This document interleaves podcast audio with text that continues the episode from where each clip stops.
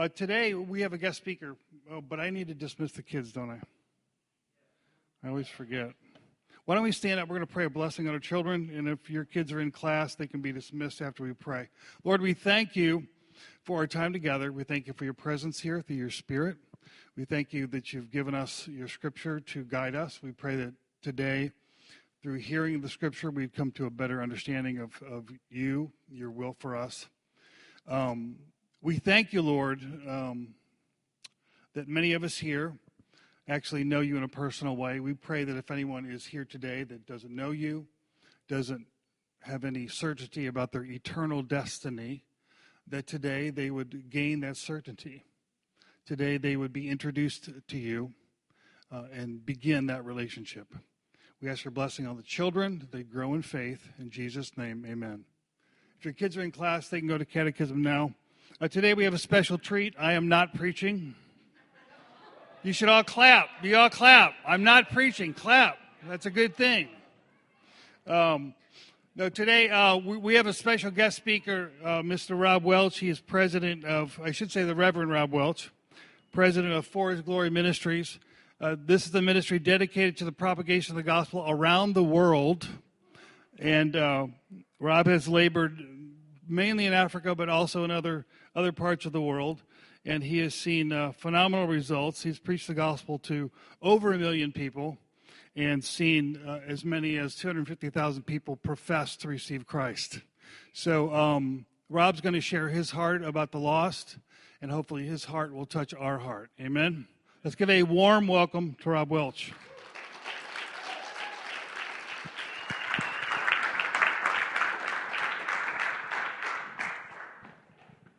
Thank you. You're welcome. Thanks for being here. David. Well, it's just been wonderful this morning uh, worshiping with you. Uh, just uh, joy and a, a, privilege to be in the Lord's presence and, and to be in your presence and just to experience the Lord's goodness and, and His grace. And I want to share with you this morning about something that I think we need to start with before we get to evangelism.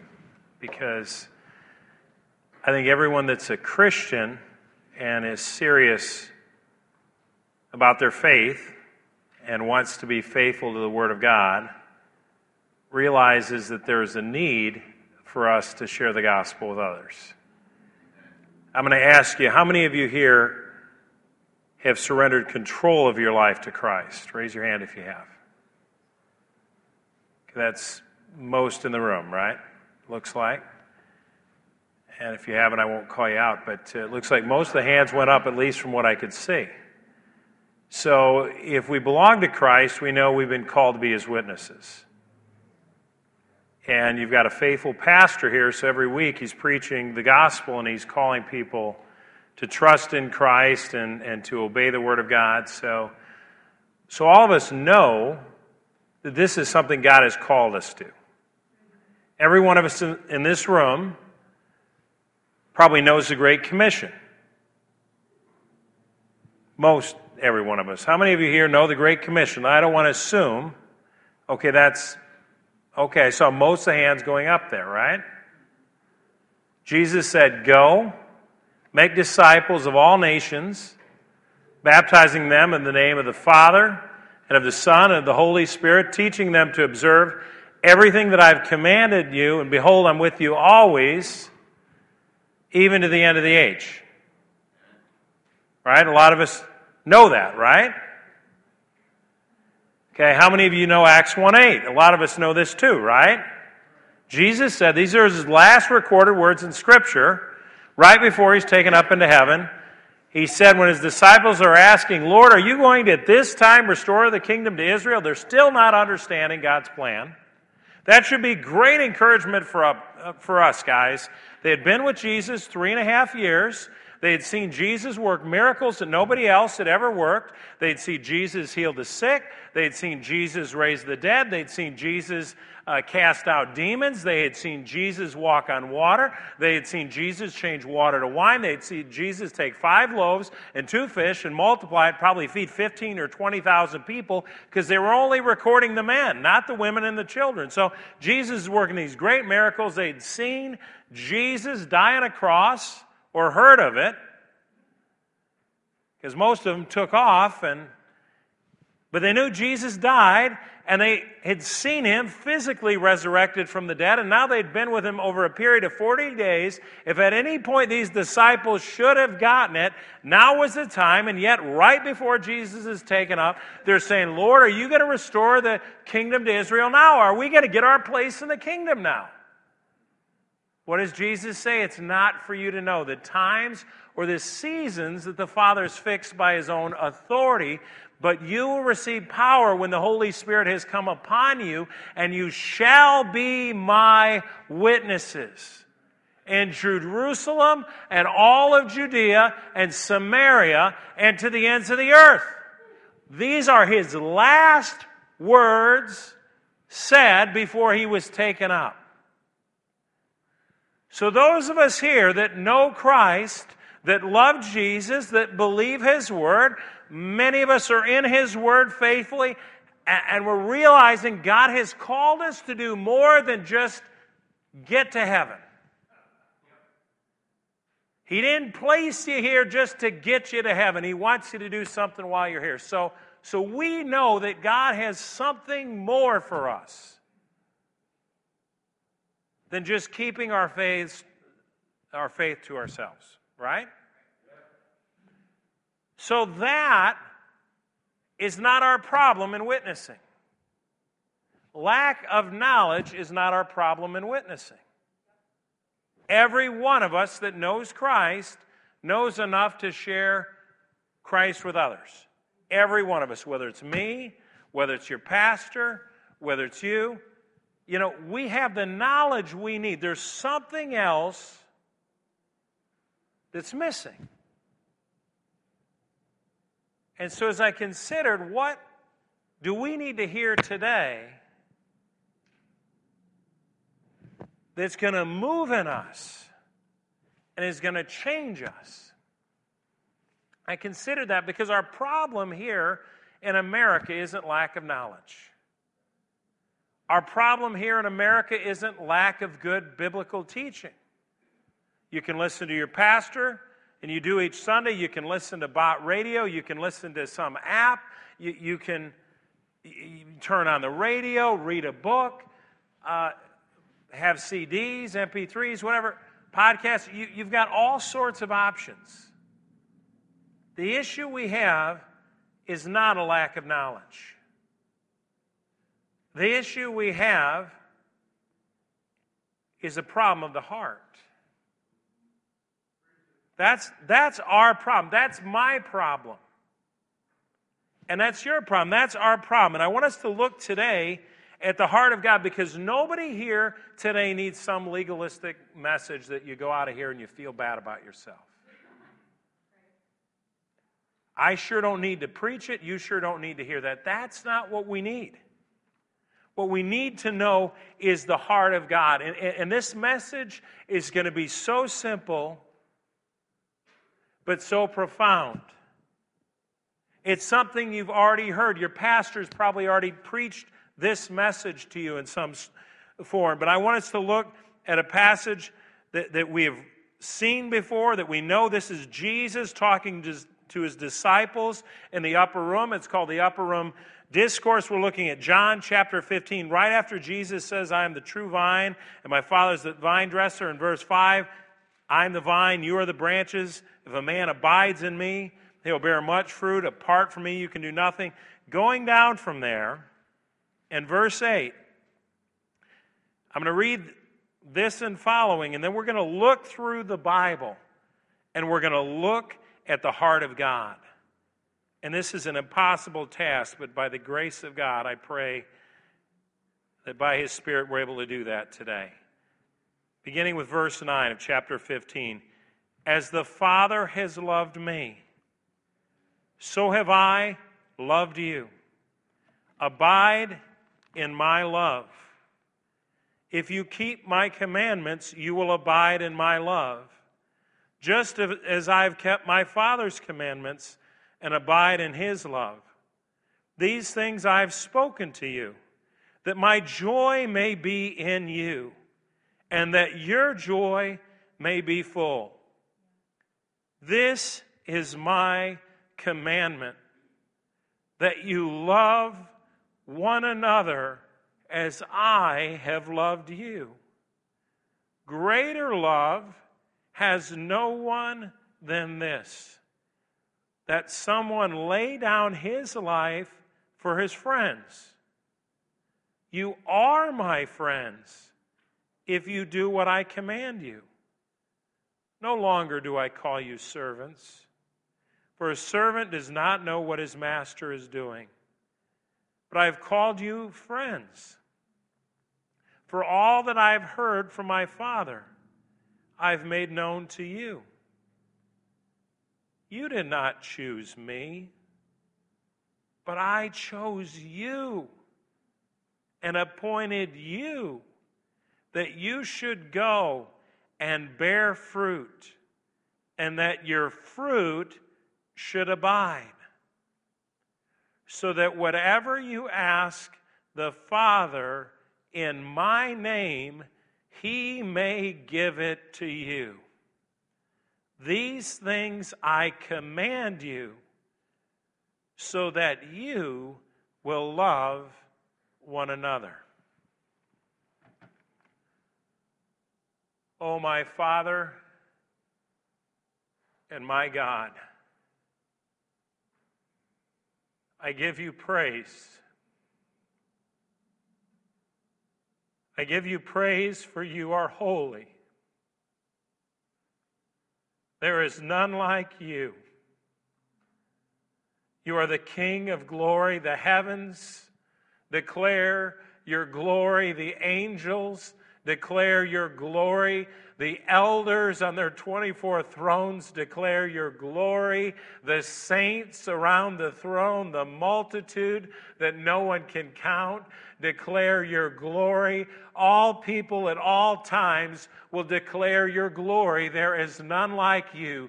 You are holy and you dwell in unapproachable light. And I thank you, God that you are the awesome God, that you are El Shaddai, and there is none like you. But God, I thank you that you are not only holy, but you are love. You are merciful. You are compassionate. And Daddy, I pray that you'd speak to us today. We need your heart, Daddy, for the nations. We need your heart for people. We need you to speak to us. We need you to change us. Lord, we don't need more head knowledge. We need our hearts to be changed by your heart, by your goodness, by your love, by your salvation, by your mercy, by your compassion. Oh, Holy Spirit, come in power in our hearts and transform us by your compassionate grace. Father, as we have just celebrated what Jesus has done on our behalf, how he went to the cross, how he took our sins, how he took our judgment, how he took our death, how he took your wrath for our rebellious, wicked hearts. And he died in our stead taking the sins of the world, It was laid in the tomb. And on that Sunday morning, he rose victorious, that glorious resurrection day, and he rose with all power. We thank you, Father. We thank you that Jesus has risen from the dead. We've sung it today.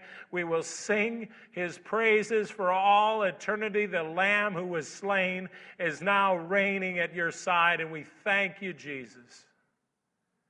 We thank you for sending your Spirit that we're not alone in this work, and we ask, Holy Spirit, that you'd minister to us now. Lord, give us your heart Give us your heart. Show us your heart. And give us your heart. Take away those things that are holding us back. Take away that preoccupation with self. Take away our desire for knowledge without obedience. Take away our pride. Give us humble hearts. And give us compassion for others as you've shown compassion for us. So now, Holy Spirit, I ask you to speak through me that Jesus Christ might be exalted, that his kingdom might advance, that we might be transformed by your love and your heart to rescue all people. I pray this in Jesus' name. Amen. I'm going to do something different today. I'm going to kind of fly over redemptive history. I want us to consider what God has done from the very beginning to redeem us. I want us to see and understand and know His heart and His love and His grace because if we really begin to understand that, we're not going to have to be told to witness to anyone. We're not going to have to be told to go out. We're going to be so compelled and so moved by love and compassion that that's just what we're going to do.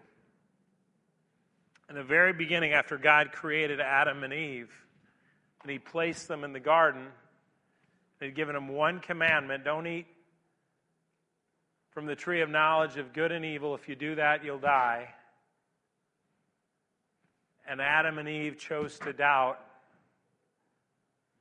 God's goodness and His love and His truth. And they ate.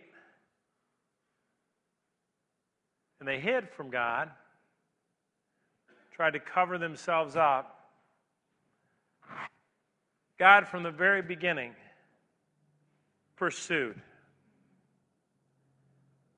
We have to understand that about the heart of God. God has a pursuing heart. Now, at that point, if God was just being just, you and I wouldn't be here. That would have been the end of creation.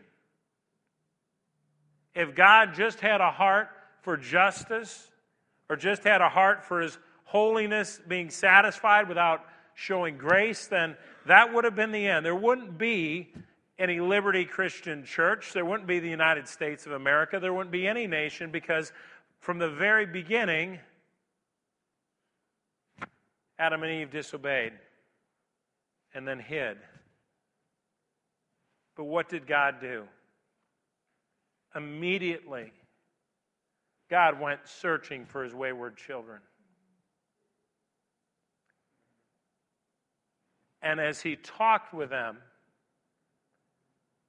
and they had to confess their sin, and they blamed one another, God promised in Genesis 3, verse 15, that he would send Jesus. You don't have to go far into the Bible to see God's plan of redemption being worked out. You don't have to go far at all. All you have to do is get to sin, and then immediately you see, God, He doesn't give them all the details, but we see now the one that would crush the head of Satan is Jesus Christ, His Son. So from the very beginning, God began pursuing His people. That's something we have to understand. God has a pursuing heart. If He didn't have a pursuing heart, nobody would come to believe because the Bible tells us we're dead in our trespasses and sins. Now, none of us who are dead can make ourselves alive. Adam and Eve were dead in their sin and God went pursuing them. And ever since then, we've seen that story throughout the scriptures. We see God pursuing. The story continues, and, and we get to the place where the earth is so filled with wickedness that God is sorry that He had made people. He was sorry about His own creation. He saw that the thoughts and the intentions of people's hearts were wicked all the time. Now, if we think we live in a godless age now, there certainly is plenty of that. Imagine in Noah's day, where it's so bad that even God says, I'm grieved. I've made this creation. But God found one man, Noah. And in grace, Noah and his family were spared. And we see the grace of God there. And that was a picture of what we would see coming with the cross because those that entered the ark were saved. Everyone who entered the ark were, was saved. And Noah was a preacher of righteousness. He was preaching the gospel. We see that. He was faithful. He was testifying the judgment was coming, but the people wouldn't listen and hear. We see God spared Noah and his family and he promised that he would never again destroy the earth in the same way. And he showed grace to Noah and his family, and he showed grace to their descendants. And then God chose a man for himself, an idol worshiper, a man who had many gods, and a man he called out of Ur of the Chaldeans, and he called Abraham. His time, at the time, his name was Abram, but he called him and he chose him. And in Genesis 12, he made a promise to Abraham, 12:3, that in Abram and in his seed, all the families of the earth would be blessed. And so God is revealing his heart, his heart of love, his heart of restoration, his heart of grace, his heart for people and nations to know him. We see God called Abraham not just for himself, he called Abraham to be a blessing. And that in Abraham, this one man who couldn't even have children, whose wife Sarah was barren, he said, In you all the families of the earth will be blessed. And we see this story continues, and, and Abraham finally has the promised child Isaac at the age of 100 and his wife Sarah at the age of 90. And then years pass, and God says to Abraham that he wants Abraham to take his son, his, his one and only son, whom he loves. Now, he has two sons, but this one whom he loves, who he cherishes, this one who has the promises. And he says, I want you to go and sacrifice your son on a mountain where I'll show you. And Abraham goes and he saddles his donkey and he takes his son and, and he goes and he goes to the place that the Lord shows him and he takes his son up on Mount Moriah and he puts his son down on the altar. And as he has him down on the altar, he's bound his son and he's taken the knife up. The Lord speaks from heaven. He says, Don't hurt the boy. For now I know that you fear me. And God has a ram caught in the thicket. And in place of his son Isaac, Abraham sacrifices the ram. A picture of what God would do to redeem his people. Abraham was called to be willing to lay down his son, to be willing to sacrifice his son. But Abraham believed that God was going to raise his son from the dead. He, in faith, obeyed God, but before, before Abraham followed through, God provided the ram. This was a foreshadowing of what God would do through his own son Jesus when there was no ram. There was no other ram in the thicket. There was no other sacrifice that could be offered. But God gave us a picture of what He would do, and then you go forward a few hundred years, and the Israelite people had grown to be a great nation in Egypt, and, and, and they had been enslaved. They had been enslaved by the Egyptians, and, and God sent them a deliverer who would deliver them out of Egypt before he did. He had the Israelites take and sacrifice a spotless year old lamb without blemish, without defect, and to take the blood of the lamb to cover the doors of their homes that the judgment might pass over. The blood of the lamb was required to pass over the judgment of God. It was a picture, such a clear picture what God would do for us in Christ. Because we must be covered with the blood of the Lamb. And God delivered his people out of slavery.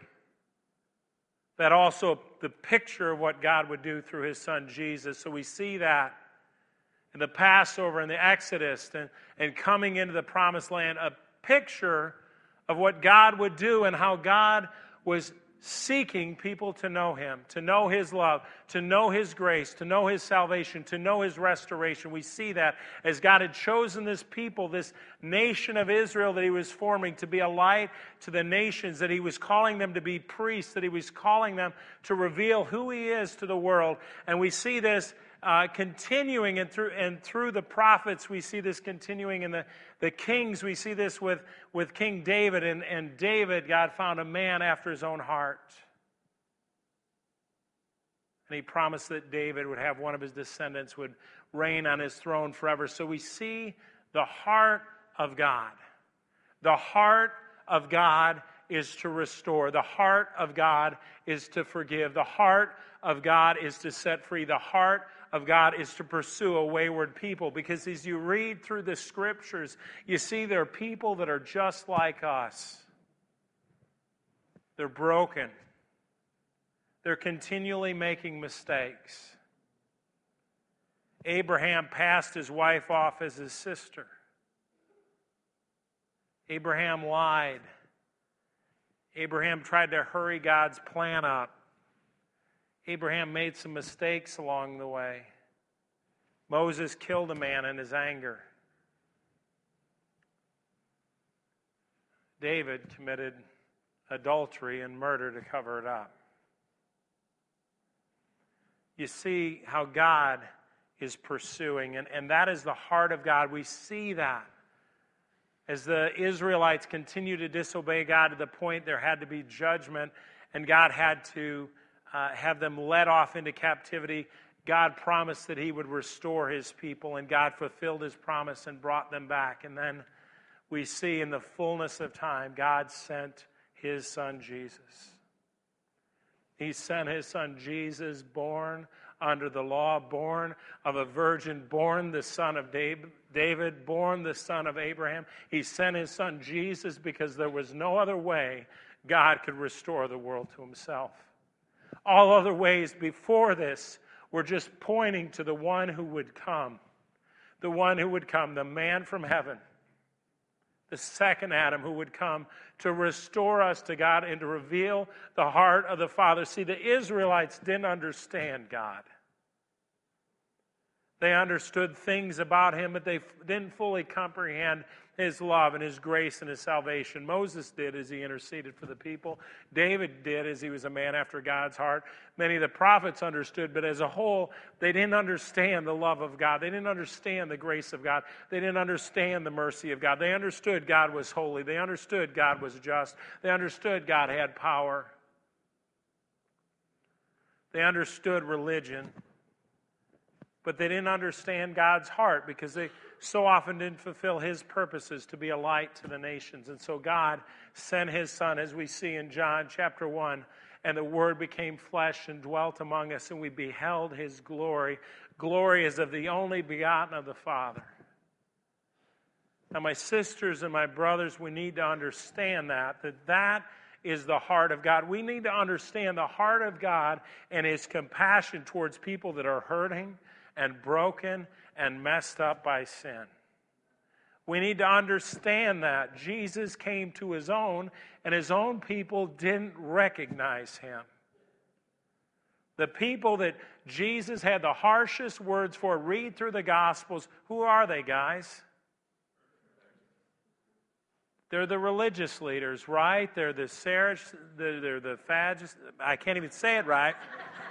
Sadducees, the priests, they're the Pharisees, they're the scribes. I'd advise you not try to say all three at once, or you'll get what I just was slurring. No, I've not been. I'm not drunk with wine.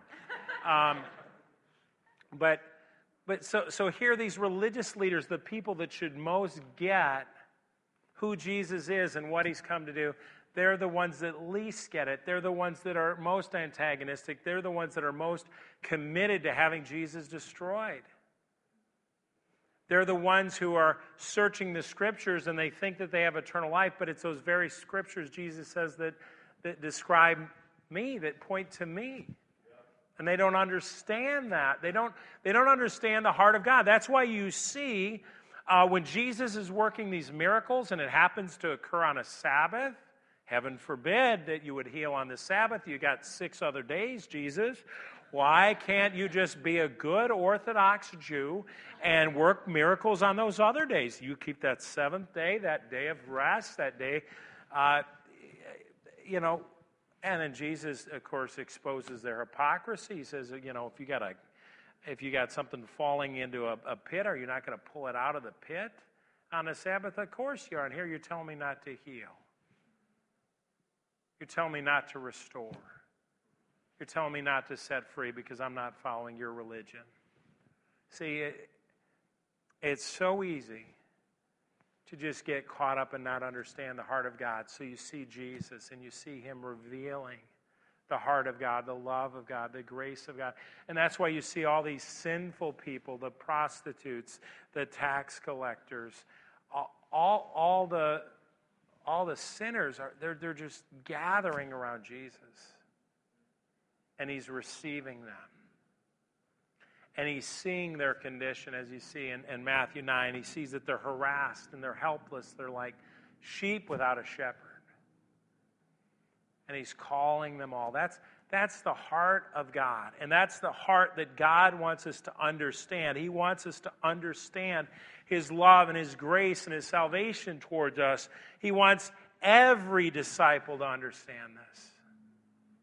He doesn't want us to just have some intellectual knowledge about who He is or what He's done. That's not going to lead us to witness. He doesn't want us to just have some techniques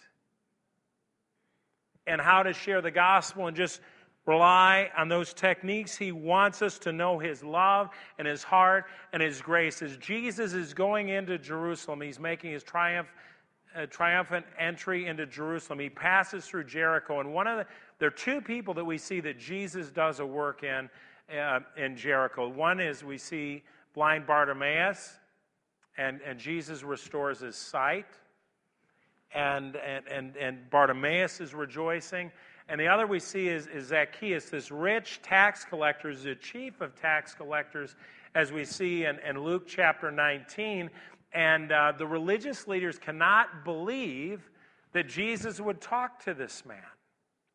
They cannot believe that Jesus would say to Zacchaeus, You hurry, get down out of that sycamore fig tree, as Zacchaeus is looking like an absolute fool up there, but he doesn't care because he's got to see Jesus. And nobody's going to let this short man who had corrupted and, and stolen from everybody. They're not going to let him see Jesus. So he goes and he finds a way. Jesus looks at him. He loves him. He says, Zacchaeus, you hurry. You make haste. You come down. I must stay at your house today. Zacchaeus is immediately transformed. And all these religious leaders are angry. Why would Jesus go and be the guest of a sinner? Why would he do that? All us good religious folks, he should eat with us. He should want to eat with us. He should want to eat with the good devout Jews. Not this swindler. Well, he was. Zacchaeus knew it. He's converted. Lord, look, half my goods I give to the poor. If I've wronged anybody, and he knew he had, I'm restoring them fourfold. He's like, I'm free. I'm, I'm yours. And What does Jesus say? Today, salvation has come to this house. Salvation has come to this house. This child, this man too, is a child of Abraham. He's a son of the promise too. Because of his faith, he's been changed. But then what does Jesus say his mission is? He says, The Son of Man has come to seek and to save that which is lost. That's the heart of God. From the very beginning, when Adam and Eve are hiding, trying to cover themselves with fig leaves because they, find, they realize they're naked, and God's looking for them. They're hiding in the, the darkness. Where are you, Adam? I was naked, so I hid. That's how we've been ever since Jesus, God the Father, the Holy Spirit, God's been pursuing. That's the heart of God. His heart is a loving, compassionate, gracious heart. And that's what we need. If, if we if we want to be witnesses for God, we need to to understand God's heart because if we understand how He's pursuing, He's always looking, He's always seeking, He's always saving. That's His heart. That's why Jesus came. God was completely satisfied in Himself. I want us to understand that. There was no loneliness in the Trinity. There isn't. There's no sin in the Trinity. And yet, God created us because He, he wanted us to be His. He wanted us to know Him. He wanted us to love Him. He wanted us to experience Him. And when Adam and Eve sinned and, and sin entered the world and death entered the world and separation entered the world, God began pursuing us and he has been pursuing us throughout all history. That's why I wanted to fly over some of the, the key points of redemptive history so we can understand God hasn't changed. His heart has not changed. His heart does not change. God is not a man that he should lie. He's the same yesterday, today, forever. When you've seen Jesus, you've seen the Father. You see the love and grace of God as Jesus is pursuing every lost sheep. You see how Jesus is forgiving immoral, broken, messed up people. The last person he pardoned before he died on the cross was a man who was, was likely a, a, murderer and said, I'm getting what I deserve. He honestly said, I deserve this crucifixion. But he looked to Jesus and he said, This man's done nothing wrong. He said, Jesus, remember me when you come into your kingdom. Jesus said, Truly, truly, I say to you, today you'll be with me in paradise. That's the heart of God. That is the heart of God. That's why God can redeem people as messed up as we are. I'm one messed up man. You can laugh, but it's true. If I were God, I would have picked a lot better than me. He could have done a lot better than me. It's not like God had to find somebody good to pick me. It's like this guy's really desperate. I'll pick him. Why does God want such broken people? He does. He loves us. The disciples didn't have their acts together. Look at them. You know that. And yet God called them. That is his heart. And if we're going to get beyond just having a knowledge of God's will, which I think we have in here. We have a general knowledge of His will. Some of us have a pretty good understanding of His will. We've got to get beyond just knowledge to the heart of God, to the heart of God that sent Jesus to the cross. I want us to think about this a second. How, how most of us, how many of us here are parents? Because there's some kids here too, so I'm hoping you're not very small kids raising their hands. But okay, a lot of us here are parents, right?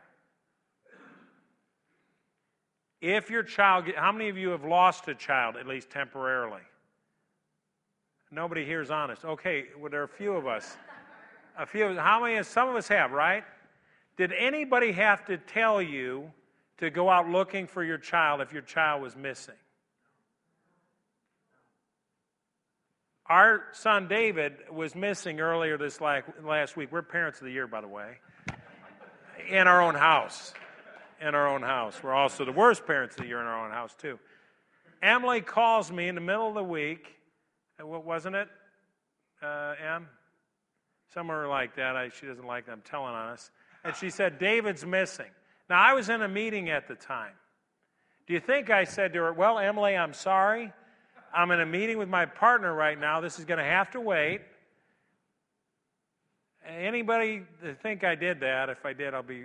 Anybody raise your hand? I'll be a little disappointed. you know, no, of course not. I, I took off. I immediately started for home. I figured he'd be found, but I wasn't going to wait to see when he was found. I immediately, and, and Emily quickly called, they found him, and Emily was, was crying when she called me. It wasn't like, well, we just lost one son. Well, we got, we got two more kids. We're okay. It's okay, honey. We've, we've got John and Violet. Davy's a lot of challenges anyway, you know. Uh, you know, we'll just go with two kids. no, you don't say that with your kid. Why? Because you love them. You don't have to be told, go looking for your kids. And yet, so often when it comes to witnessing, we've got a very different attitude. We've got to have a light coming down from heaven. We've got to have God physically say, This is the one. I've elected him. I'm saving him. He's going to believe now. You know, we make it so difficult. We laugh, but that's how so many of us are. It's like, well, the Lord didn't make it clear. Yes, He did. Read the scripture. Would you want God to take that approach with you that you and I could take with others? Well, it just wasn't clear enough. No, you, we're on a rescue mission. And if you've got that heart of God, you immediately reach out to rescue. You reach out to rescue because that's God's heart because He reached out to rescue us. He reached out in love. As, as Jesus went to the cross, I want us to try to think about this a second from the Father's perspective. Do you not think that God didn't want to take his son down off that cross? I was just meditating on that. We can't imagine how badly the Father wanted his son to come down. Because he's the perfect father. You look at us as, as imperfect parents. I couldn't imagine seeing one of my children going through that. I'd take their place. Whatever I could do, there, I, I, whatever I could do. And yet the father willingly restrained himself. He willingly told his son to go to the cross. His son willingly went. His son willingly stayed there. It was the love of God that kept Jesus on the cross. It was his love for you and me. He loved us so much, he wouldn't let his son get out of his assignment. Jesus prayed three times Father, if you're willing, let this cup of suffering pass from me. Nevertheless, not my will, but your will be done. He wouldn't have prayed it three times if it wasn't so hard what he went through to take the wrath of God, to be separated from the Father, to take the judgment of the world, all sins, all your sins. Just think of yours. I don't have to pick you, I can just think of mine. That alone, but then you multiply it by billions, and, and then in one person, one point, God pours out all his wrath on his son, and Jesus, for a time, is forsaken by his Father. He's separated. That was just the love of God for you and me. That's how much God loves people that are lost and dying and separated from Him. If we understand that, if we understand how precious we are to God, then we can't help but go out because His love changes me. His love and His grace changes me. I don't have to get told to get up and preach. People might tell me to sit down. But the love of Christ compels me to preach the gospel. The love of Christ compels me to call people to Christ because that's His love for me. That's His love for you. That's His love for all people. And that's what we need. If this church is going to change, it's going to change because hearts changed to see and feel and experience and have His heart. That's what He wants for you today. And that's the word that he had for me to give to you today because it's not lack of knowledge. It's not lack of good teaching. It's not lack of good leadership. It's not lack of good opportunities. It's lack of us having his heart. And if he gives us his heart, this church is going to be full. You're going to be figuring out how many churches do we plant and where. You're, you're going to be looking at more and more ways to advance the kingdom. God, God is doing a work here, but He wants to do so much more. And the more that our hearts are changed to His heart and, and, and, and His love becomes our love for others, then we're going to reach out, we're going to show grace, we're going to show mercy, and we're going to believe God, and we're going to be willing to face rejection, we're going to be willing to face persecution, we're going to be willing to face uh, suffering, we're going to be willing to face the attacks of the enemy, because all these things are going to come. Jesus never said it's going to be easy. He never said you're, you're not going to deal with any trials. You're going to deal with those things. But you know what? The love of God, the grace of God, it compels us forward. And that's what God wants to do in this place. He wants us to have His heart. That's His passion. And that's His compassion for a lost, dying world. Jesus saw the people. They were harassed and helpless like sheep without a shepherd. That's what we need to see. We need to God, God to open our eyes and open our hearts and transform us. And I, I want to pray that for us. If, if there's anyone here that's not surrendered to Christ, uh, and, and, you, and you understand that Jesus died for you on the cross, that he rose from the dead, and that if you receive him in faith, he'll give you eternal life. When I'm praying, you just surrender in your own heart to God. But for those of you that know the Lord, and you say, I want to have the heart of the Father, I want to pray for you because He'll give you that. If you pray that and you mean it, God is always going to answer kingdom prayers. He's always going to answer prayers for us to be more like Christ. If we want to be more like Jesus, God's going to answer that prayer. If we want to see the kingdom of God advance, and God will answer that prayer. You don't have to wonder if it's your will, it is His will. God, if it's your will to save, well, absolutely, it's His will to save. That's why Jesus went to the cross. And that's why Jesus rose victorious from the dead. And that's why Jesus gives his Holy Spirit, because he's given you power to witness. So remember that. So if that's your desire, I want to pray over you. I'm going to ask you to stand up.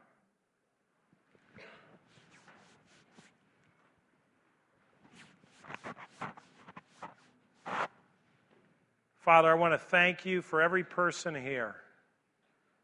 I thank you for the privilege of being here as your ambassador, Lord Jesus. I thank you for the fullness that we see through your scripture of your heart to redeem, to seek, and to save, Lord Jesus. Thank you, God, that you are a God of grace. Father, I pray that you would give us your heart for people, your love for people, your grace for people. Father, give us boldness as the early church prayed. Father, grant us boldness to proclaim your gospel and advance your kingdom and your love and your grace and your salvation and your justice and your righteousness everywhere that we go. Father, let your kingdom come. Let your will be done in our lives, in our minds, in our hearts. Transform us, Father that we might be more and more like Christ. Open the doors, Father, for us to share the gospel. Lord, for anyone here that is not surrendered right now, bring them to surrender. Bring them into your family. Father, bless every man, every woman, every child, every marriage, every family here. Be glorified, Lord. Oh, Lord, fulfill your great commission in all in our days. Send us out in the power of your Holy Spirit. Fill us with your Spirit everywhere that we go to be your faithful witnesses Bless David. Continue to guide him and, and Mike and the leadership team here. Be glorified in them and justice and all those that are serving faithfully here. Bless them, Father, with every spiritual blessing in Christ. And Lord, bring in a great harvest here in O'Fallon, in St. Charles County, in St. Louis, and beyond. Lord, let your kingdom come. And Lord, let your gospel go forth. In the power of your Holy Spirit, we pray. In Jesus' name, amen.